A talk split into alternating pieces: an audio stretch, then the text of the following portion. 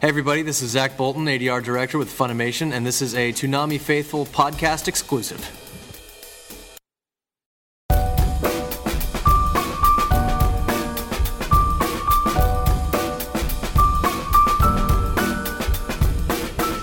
Hey Toonami Faithful, Jim Nelson back with you at Anime Boston, and I am here with not a voice actor per se, but Zach Bolton, an ADR director for Funimation. So this is actually going to be really fun because uh, you got to think of outside the box of normal questions that you got to ask. So, uh, How's it going? so- good. Uh, enjoying yourself here in Boston? I'm having a great time. Yeah, He's got a Red Sox hat. He's, we've already got him. He's already trapped. I came prepared. Exactly. So um, I guess the first question is how do they select? A, we know how they select voice actors, but how do they select directors for anime? Uh, well, uh, I'd say most of the, the staff at Funimation, at least, um, comes from two different paths. Uh, one path is starting as a voice actor and basically showing a, a proficiency for understanding how a whole episode kind of gets put together and uh, you know the the dynamic of laying down the voices um, in the manner that we do. Uh, the other way, uh, which is actually the the path that I took, was starting as an uh, audio engineer. So I did that for several years, where it was essentially on the job training. Yeah. you know, because I'm I'm sitting there uh, doing all the technical stuff, sitting next to the director. And getting that day in, day out experience. Yeah. So it's basically two, two and a half years of on the job training. And it's I found it invaluable for Nice. for the transition from going from engineering to directing. Right. Um, so what makes a good dub script to you? Aside Well- from just hitting the flaps. Hitting the flaps is definitely important. Um, having things be be conversational, you know, where and and sort of paying attention to the way people speak and the ease of which the dialogue comes out. Sometimes you can have lines that end up getting a little bit clunky or they're difficult to say or specific word order that the actor may have a little trouble putting these syllables together or these certain sounds together. Right, right. Um, so I'd say a good script not only is it accurate with the flaps and accurate to the the translation and what we're trying to do with the show Mm-hmm. and, and being in tone with it, but also having good smooth dialogue that Right. that comes out easily and feels natural. Right. Okay, so um, one of the shows that you've directed was Soul Eater, and that has made it to Toonami. So, Which I'm I mean- extremely excited about. Yes, uh, I've uh, everybody I've talked to, whether it's Funimation, Aniplex, or anybody who's had something who's involved with Toonami, has just been like, "Oh my God, we made it to Toonami! We're on TV!" You know. So um, it, this is a general question I've been asking everybody, but what's it like for, like, from a director's standpoint, what's it like to see something that you were you and a bunch of actors worked hard on to make it to television and be so hotly anticipated? You know, it's it's pretty cool because this is. I've had a couple other things end up on TV. Mm-hmm. Uh, I did Shin Chan also, which ran on Adult Swim for Yes. for a while, um, and that that was pretty exciting because that was my first really big one that Yeah. that was on TV. Um, in fact, we kind of had a little watching party the first time it was it aired. Uh, a bunch of the the cast and crew kind of got together and watched that. Um, but but seeing Soul Eater, which when we started working on the dub, we knew its potential. We knew what kind of show it could be. We knew what that it could be this hit, this this popular, uh, you know, kind of fan explosion of. Uh, we see cosplayers out here. Half of them are Soul Eater. Yeah. it seems. Um, and we always knew that getting it on TV was one of the main goals. Right. so when it took several years, you know, we had finished the thing and still no TV deal, still no TV deal. That's always one of my hopes. Yeah. You know, obviously I don't really have any control over that in, in my role. Uh, so all I can do is kind of sit back and, and hope that some of the stuff that I works on Yeah, exactly. gets to an audience uh, as wide as Toonami. Mm-hmm. Um, so it's it's it's really satisfying seeing it kind of come back around several Mm-hmm. years later after we actually did the dub um, to to get that recognition Mm-hmm. for for the show and what it is. Right. Now, um, was there anything personal that you would like to see on Toonami? Because I mean, we, we just we just saw um, as an Anime Boston exclusive, we saw a new show called Michiko to Hatchin, Mm-hmm. and that is and um, that was incredible. Uh, Monica Rial, who played Michiko, believes it's Toonami worthy. Do you think it's? I think it's absolutely Toonami worthy. Uh, last night was actually the first time I'd gotten to see the dub. I'd heard about some of the stuff they were working on uh, with with Chris Bevins and, and Monica and everybody else, uh, but I hadn't actually got to see it until the premiere last night. So that was pretty exciting to actually watch it, and it was it was great. Um, yeah, I would highly recommend that. Um, let's see, I've got a couple other things that I'm currently working on that would be awesome if it ended up there later on, but I can't talk about those just yet. Um, if I had to pull one from kind of my library of stuff I've worked on in the past that never got onto TV, I would say Darker Than Black. Yeah, yeah, that's Um, that's uh, actually pretty highly requested as well. It's it was that's another personal favorite of mine. Uh, I got really invested in in the process. Um, really fell in love with the show, and always felt that it was it was a great fit for a TV audience because it works on so many levels. Some, in in some ways, kind of like Soul Eater, where you don't even necessarily have to be you know a hardcore anime fan to appreciate it. It's got elements of all different types of TV genres. It's Right, it's right. very sci-fi oriented. It's got uh, a lot of good kind of mystery plot elements. Um, you know, if you like detective shows, uh, there are a lot of there's a lot of carryover. So it, I think it it really holds a lot of appeal to a broad audience. right. So that, I would say, yeah, Dark Than Black. So, yeah, actually, yeah, like I said, that one's been pretty hotly requested. Um, it definitely fits in the action format that Toonami wants to take. So, I, I think uh, I have the original series. I, I think it'd be a good fit. I think it'd be a great fit. Yeah. Yeah. So, um, what are your thoughts on Toonami as a block and what it does for the anime industry at large? I think uh, I'm, the most obvious answer to that, uh, in my opinion, would just be the exposure. You know, I, I don't know the numbers on how many homes Toonami's in or any kind of Nielsen. Oh, we stuff, or- actually yeah. we have very diligent people that actually post the ratings for us every week. And um, you know, it's really not a, just about ratings; it's about winning in demographics, which Yeah. Toonami's been doing a lot Yeah. of.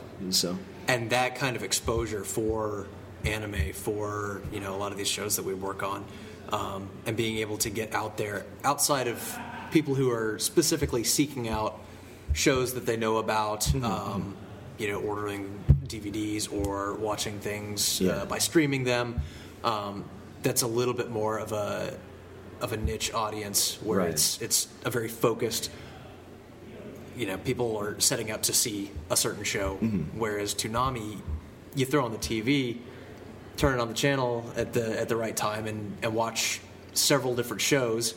You can get that uh, exposure to to different titles that you may not be familiar with. Give them a chance, start getting involved, um, and yeah, just the the exposure to to a, a larger audience. yeah, we also have the uh, advantage of an audience that doesn't sleep too much. So, so the 12 to 6 a.m. format plus our plus our general ages works for uh, for uh, this uh, resurrected Toonami, which Exactly. Um, And there's always a need for, for good programming on at that time because Oh, yeah. there are a lot of people that are up that that late, and especially in the in the age of DVR. Also, if Mm-hmm. you're not up that late, you just select the show you want to watch and watch it when you can. But you gotta watch it. Remember, folks, you gotta watch it because if you just record it, it doesn't count. You gotta be Right. able to watch it too. So, um, which you know that works too because uh, I'm not gonna be home tonight, but my sister back in uh, back on the North Shore is gonna be um, re, uh, DVRing Toonami for me tonight, so I'll be able to see the whole thing. Mm-hmm. That's All the bumps, all the great stuff, all the stuff we grew up with. So. Um, Moving away from Toonami, uh, we usually hear a lot from voice actors and all the funny stories that they have. See, uh, you know, Tatum's Snuggie story or something like that. But directors, it seems like they always have a different take. So, do you have any uh, stories that you would like to share from the other side of the glass? As far as funny or amusing stories from, from anything, in the booth, anything you can think of, anything that you think would be wonderful to put to air. basically something ha- funny happens a couple times an hour. uh, the recording process is, is, actually a lot of fun. Um, and, that's one of the things I try, I try, to do as a director is really kind of keep the, the mood light and mm-hmm. fun while mm-hmm. we're recording. Mm-hmm. Um, you know, it's it's still a business, so there's right, right. You've got a, a, certain amount of work that you have to get through, and, and you've got deadlines. deadlines, and everything. Um, but as we're recording, I really try to keep keep the mood light, mm-hmm. keep mm-hmm. uh, keep the actors comfortable. Yeah. Um, I find that you get a much better performance from a comfortable actor rather mm-hmm. than somebody who's you know not having a good time or they're just in a bad mood. Yeah. Um, so that does lead to to a lot of funny stuff. Um, yeah, there are all kinds of people falling down off stools or. Uh, I'm not going to name names, but we had a, a girl in one time. It was 10 o'clock in the morning, first session of the day. She walks in, sets this enormous 44 ounce drink down on the stand that's uh, on our drink stand that's in the booth. Mm-hmm. She turns to look through the glass over to me. She hasn't even said anything yet. Mm-hmm. Knocks it over, and in midair, this this 44 ounce drink of ice and liquid is falling, and it's like slow motion where ice is going out, liquid is slowly flying through the air. Carmina Burana music and yeah.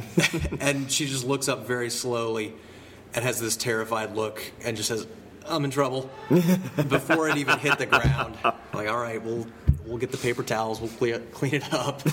Um, so stuff like that happens. Uh, people, uh, another favorite of mine is is uh, when people kind of misinterpret words mm-hmm. in funny ways. Um, they'll just read a read a sentence and not quite get the the context, um, or read a word and for some reason their their brain just doesn't quite process it. Mm-hmm. Um, again, without naming too many names, you know, they, like reading a reading a script and, and getting to the word compromise mm-hmm. and you know, having an actor get there and go blah blah blah blah compromise.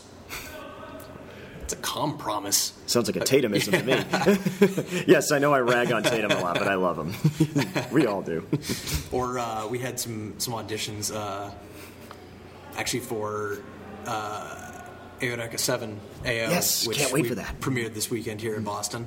Um, we were we were having auditions, and there was a, a line for one of the characters uh, where he's uh, this character Truth is kind of floating above the in the air, and he's he's very much the villain of the show. And mm-hmm. his line is, "You blind, ignorant little people."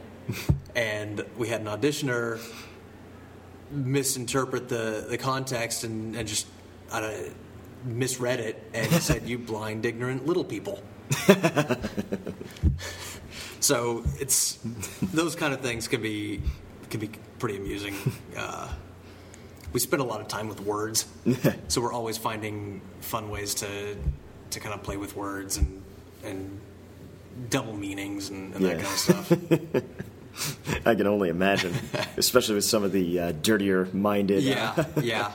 And when you spend all day in a in a room without windows mm-hmm. in this little hole of a of a recording booth, uh, yeah, you can things can get a little goofy. the cone of silence, as yeah. it were. You know. so um, you also do a uh, line producer. Mm-hmm. Uh, you're a line producer. So how does that role differ from in voiceover than it does in straight film? Well, primarily what I do in that role uh, for for voiceover stuff, it's it's more or less a combination of quality control and. Um, sort of making sure things get done on time, mm. things are moving slowly, making sure uh, the booth, uh, the director, the engineer, the actor, everybody has what they need. Um, sort of facilitating uh, the the production side with other departments, mm-hmm. um, and kind of making sure everything's moving through the the recording process smoothly.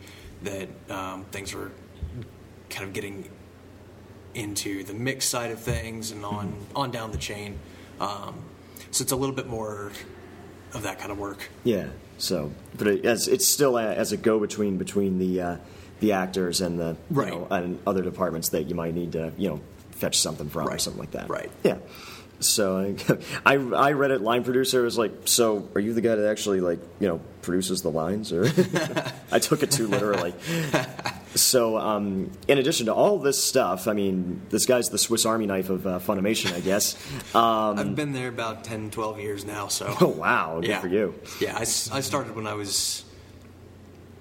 Oh, geez, my first summer I was 19 years old. Oh, wow. So, yeah. Wow. I've kind of grown up there. So, um, you've also gotten behind the mic yourself Mm-hmm. a couple times. So, when you're behind the mic, do you, how hard is it to fight the urge to self-direct? Because that's what you that's your bread and butter. It's it's kind of a weird thing because on one hand, I just completely let go, and it's it's kind of a nice thing to just free yourself and not have to worry about things as much and let somebody else direct you.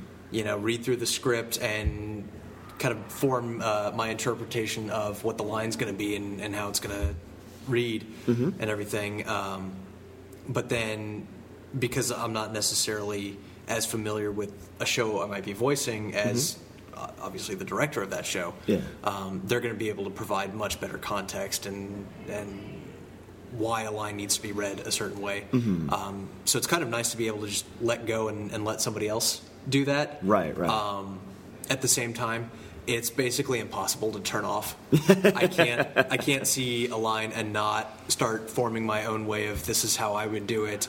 Um, I, I basically go into autocorrect mode with the flaps also because I'm you know watching the flaps as we're recording when I'm directing.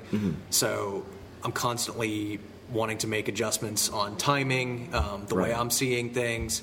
Um, and and yeah, just kind of not being able to turn off the Yeah. director side. That even spills into watching other forms of TV. Wow. Or or uh, from an audio side, listening to radio or music or whatever. Um, just having sort of a, a critical ear Yeah. and and listening to things um, from a technical standpoint. Mm-hmm. It's it's kind of once you get in that mindset, it's it's impossible to Yeah. turn off. If I see a commercial where a line has been obviously ADR'd Yeah. and, and it's not syncing up, Yeah. it drives me crazy. I can imagine. I could be, I can fix that. Yeah. And I see it and I want to fix it. It's that, it's just that innate, uh, yeah, pro- process that I'm, I'm used to. You've trained your ear to do that. I mean, yeah. I mean, Crispin Freeman talks about that, you know, from an acting standpoint, but it shows that the critical ear exists for everything, Mm-hmm. it- no matter what it is. So, um, yeah, there's all that, and then Jose has that. Our edit, our video editor, Jose, has that. Uh, eye for it as well, Right. and all that. So I mean, yes, it, it exists in all forms. So if you have a critical ear, it, it works. It's it's a thing. It's not nitpicking. It's just you. I mean, you have that vision. You know. Yeah, and when you've trained yourself to, to look for these things or listen for these things, and you spend so many hours working on it day in, day out. Again, I've been doing this for uh, 10 years consistently, or consecutively, I guess, and uh, plus a little bit of time earlier on. But, I mean, when you think about the number of hours all day, every day Yeah. in the booth, you know, whereas a lot of the voice actors, even if they have a lot of roles, they're kind of bouncing around between different shows. They may be working a few hours a time, sometimes longer days. Hmm. But I'm in there every day hmm. with each one of the actors on every session. Yeah. So the the sheer number of hours that I've spent in the booth over Right. ten years is, well, I mean, I haven't done the math, but it's a lot. Don't ask me to do math. I mean, asking me to do math is like putting me in charge of the Large Hadron Collider. so, so, um, so, are you the one that makes the casting decisions? And if so, what kind of qualities do you look for from character to character? Uh, yes, yes. Um, the director typically has has pretty much full control over casting. There are times when certain characters need to be approved by uh, the rights holders, um, depending on contract situations with different shows. Makes sense. Um, sometimes uh, a producer um, might have some kind of say in in some of the cast, but for the most part, it's primarily done by each individual director. right, right. Um, usually, what I'm looking for it's it's a combination of things. It's you know, kind of knowing the show, knowing the tone of the show, and and who's going to be right for different parts. Um, You know, depending, I, I like to kind of mix it up and. I kind of go back and forth. You know, I think every director has their favorites, Right, right. As far as actors to work with, um, and you could probably tell some of mine from some of my casting in, in shows. Um, but I do like to to mix it up as well and and try to work in some different voices. And um, really one of the main things I look at though when I'm assembling a cast after the audition process and everything is not only how do the the individuals ca- individual characters sound and are they right for those characters but how does the whole group sound together? You know trying to create a voice not just for the individuals but the the whole the show as a whole. Yeah. you know so you know even if if actor a is in two different shows the show still sounds different you might recognize that voice and go oh that's Yeah. you know that's Hey, it's that jason voice. liebrecht or you know chris abbott or whoever um, but the the feel of the show has a different feel and its own unique voice as a collective Yeah. of the of the cast um, so it's kind of you know the the bigger picture on the the casting puzzle Right, right. uh, and that's one of the things I actually really enjoy about the job is is putting that puzzle together and then kind of seeing how how it all works out um, yeah Yeah. So um, you did mention, you know, you have a lot. You have, you know, people that you go back to, and uh, aside from you know familiarity and knowing how to do the job, because you know, let's face it, some dubs have incredibly tight deadlines.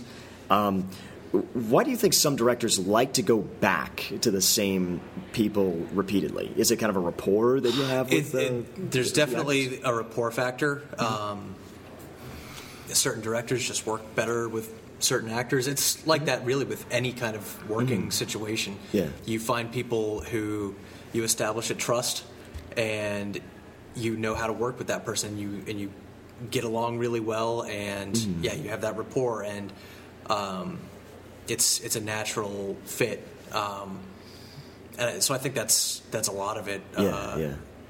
you know, uh, it can come down to availability and Yeah. and some other things like that too. Uh, but I, I think most, for the most part, it's you know, you you want to work with the people that you like and that you have a good rapport with and you know can do the work and and do it well and do it efficiently and. Um, so that's that's a big part of it, yeah. So in we've been seeing a lot of fresh faces at Funimation, which is great, by the way. Mm-hmm. Uh, you know, it kind of you know compensates for the great migration we've had of a lot of guys going west between uh, Todd Haberkorn, Jeremy Uh-huh. Lay, Jeremy Lee, or something like that. I, I don't know how to pronounce her last name. Lee, yeah. Lee. Okay, Yeah. Jeremy Lee, and uh, you know.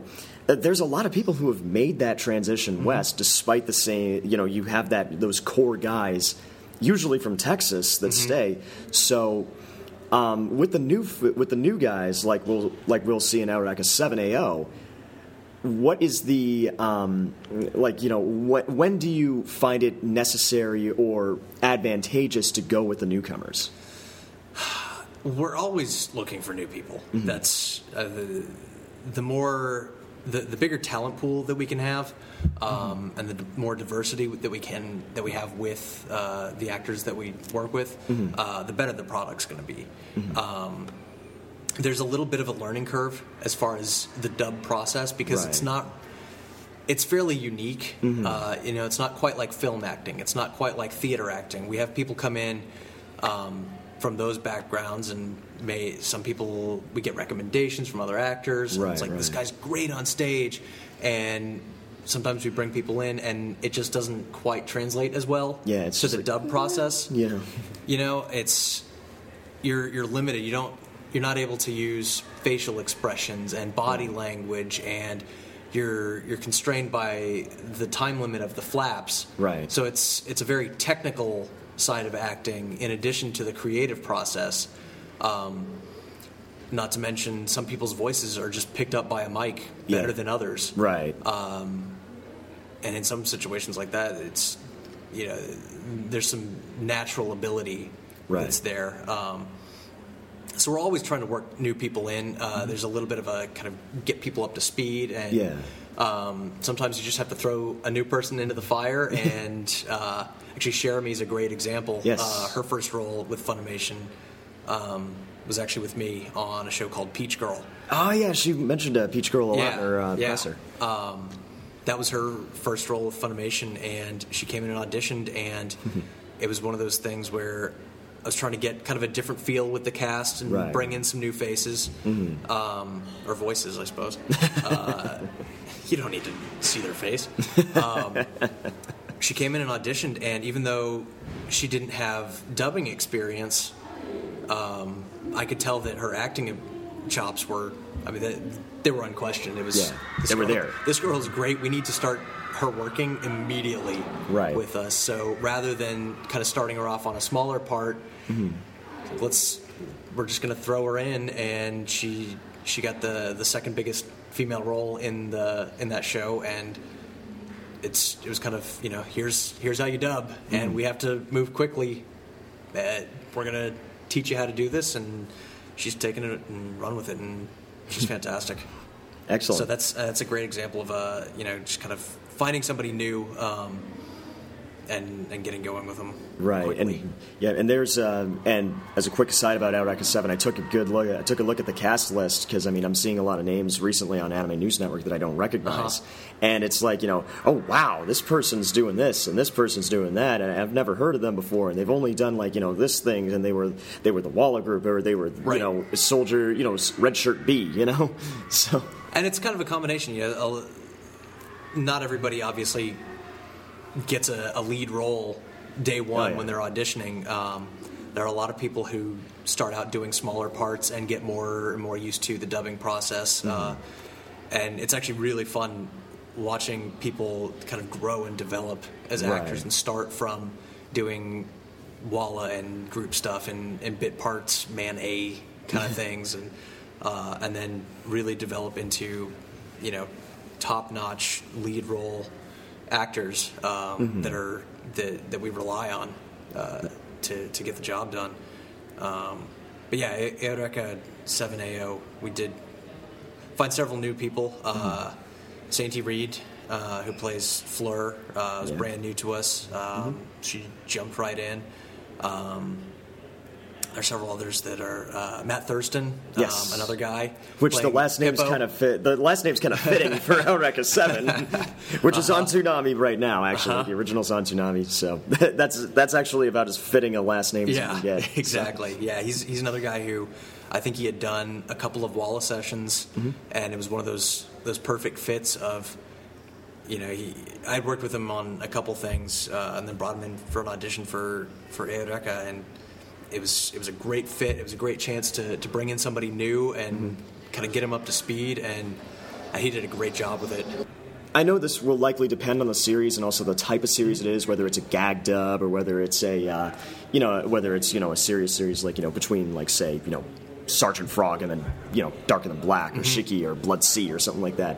Um, how much leeway do you give your actors with ad libbing? Because we know it's a necessary skill for acting in general. But even though you've got to hit the lip flaps, how much ad libbing uh, space do you have? How much real estate you got? and you kind of hit on the point. It's it really does vary from the type of show. Um, there are a lot of there are a lot of shows that we really try to stay very faithful to the translation and to the original intent. Um, so there's there's a little less room. Actually, there's a lot less room for for ad libbing in that situation. Um, and when you get to, to something like a Sergeant Frog or a Shin Chan, um, Yeah. which I mean, those two are kind of the extreme examples Yes. of kind of taking the original content and starting fresh and kind of uh, creating creating something new. Um, but there is there's kind of a middle ground uh, where you've got shows. Um, let's see. Uh, trying to think of a good example of it. Um, I think Negima season two. I didn't work on that one. Yeah. Um, but uh, or uh, actually B Gata H Kei. Yeah. That's, that's a that's a great one uh, that I did work on. Um, where it's the the tone of the show is it's a comedy. It's Yeah. it's humorous. There's a lot of room to still have the intent and uh, get the message across of what the characters are trying to do and who they are. Yeah. Um, but especially when you're dealing with with humor, there's a bit of localization that has to take place. There's there's some jokes that just don't play necessarily. You get uh, you get puns of of you know with especially ones with visuals. Yes. are the trickiest when you have some kind of uh, visual cue on screen Right. and it's playing off of a Japanese word, but that word does not. Like the joke just doesn't translate because Right. our word is completely different, and that do, that word doesn't sound like the word that they're trying to work in as comedy. So we end up having to write around that and, and Right. get a little creative sometimes, trying to make some of that that work. Um, puns in general just don't translate from what I've seen. Yeah, Uh, yeah. especially when, especially like from what I've seen, uh, kanji in particular, they love, love, love making puns off of that Yeah. stuff, and it just doesn't translate. And you basically have two options: either write around it Mm-hmm. and kind of avoid it, or just go with it. Mm-hmm. And sometimes it's a little awkward. Yeah. Um, but you know, sometimes there's just there's there's kind of a limit to how much you can actually alter Right. Right. uh, because of the the visuals that you have on screen. yeah. So. Um, well, that's about it. Uh, anything else? Anything you want to plug? Anything you know that you're doing that you can talk about? Or Uh, right now, Eureka 7 AO. Uh, that's the big thing that we premiered this weekend in Boston. Um, we've got all of uh, a certain scientific railgun that's out now. just got that actually. Yeah. Good series. Um, good series. And then I've got a couple other things, like I've mentioned several times before this weekend, that I'm also pretty excited about that are coming out a little bit later this summer. Um, nothing's been announced yet. I think it's going to be announced in the next month or two. But Barring any barring any surprises we get at the Funimation panel in about an hour. But uh, I think later this this summer, around August, I'm going to have several things Right. hitting the shelves. Good, good. That are going to be pretty fun. Good.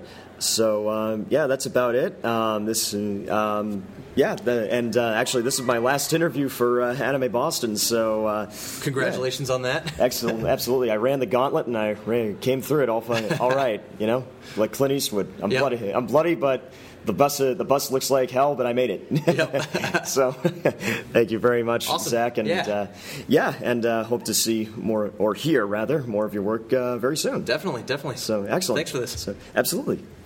All right, and uh, that's about it from Boston, ladies and gentlemen. Uh, thank you very, very much for tuning in to these exclusives on the Toonami Faithful podcast. Um, it, it's been a lot of work, but this is the most fun I've had at Anime Boston in a very, very long time. Um, it's uh, last time I had this much fun was way back in 2009, and I was still at it. I'd only been uh, attending the con uh, a couple years by that point. So, uh, yeah, thank you all for uh, showing up. A humongous thank you to uh, Jameson, the press liaison, for making all of this happen, for uh, having me here, um, and just you know being and for everybody, eh, all the voice actors in general, for just being so receptive and so psyched. Like ever, when they, I said Toonami. as soon as I couldn't even get the e out of my mouth, and they were like, "Oh my god!" You know. So uh, I'm incredibly grateful for that, and um, you know, th- th- this has just been amazing. But um, as Jose is fond of saying, though, guys, you ain't seen nothing yet. We're working on some stuff that we cannot talk about, but you ain't seen nothing yet, guys. Rest assured. So. Uh, from Boston, this is your esteemed announcer, Jim Nelson, signing off.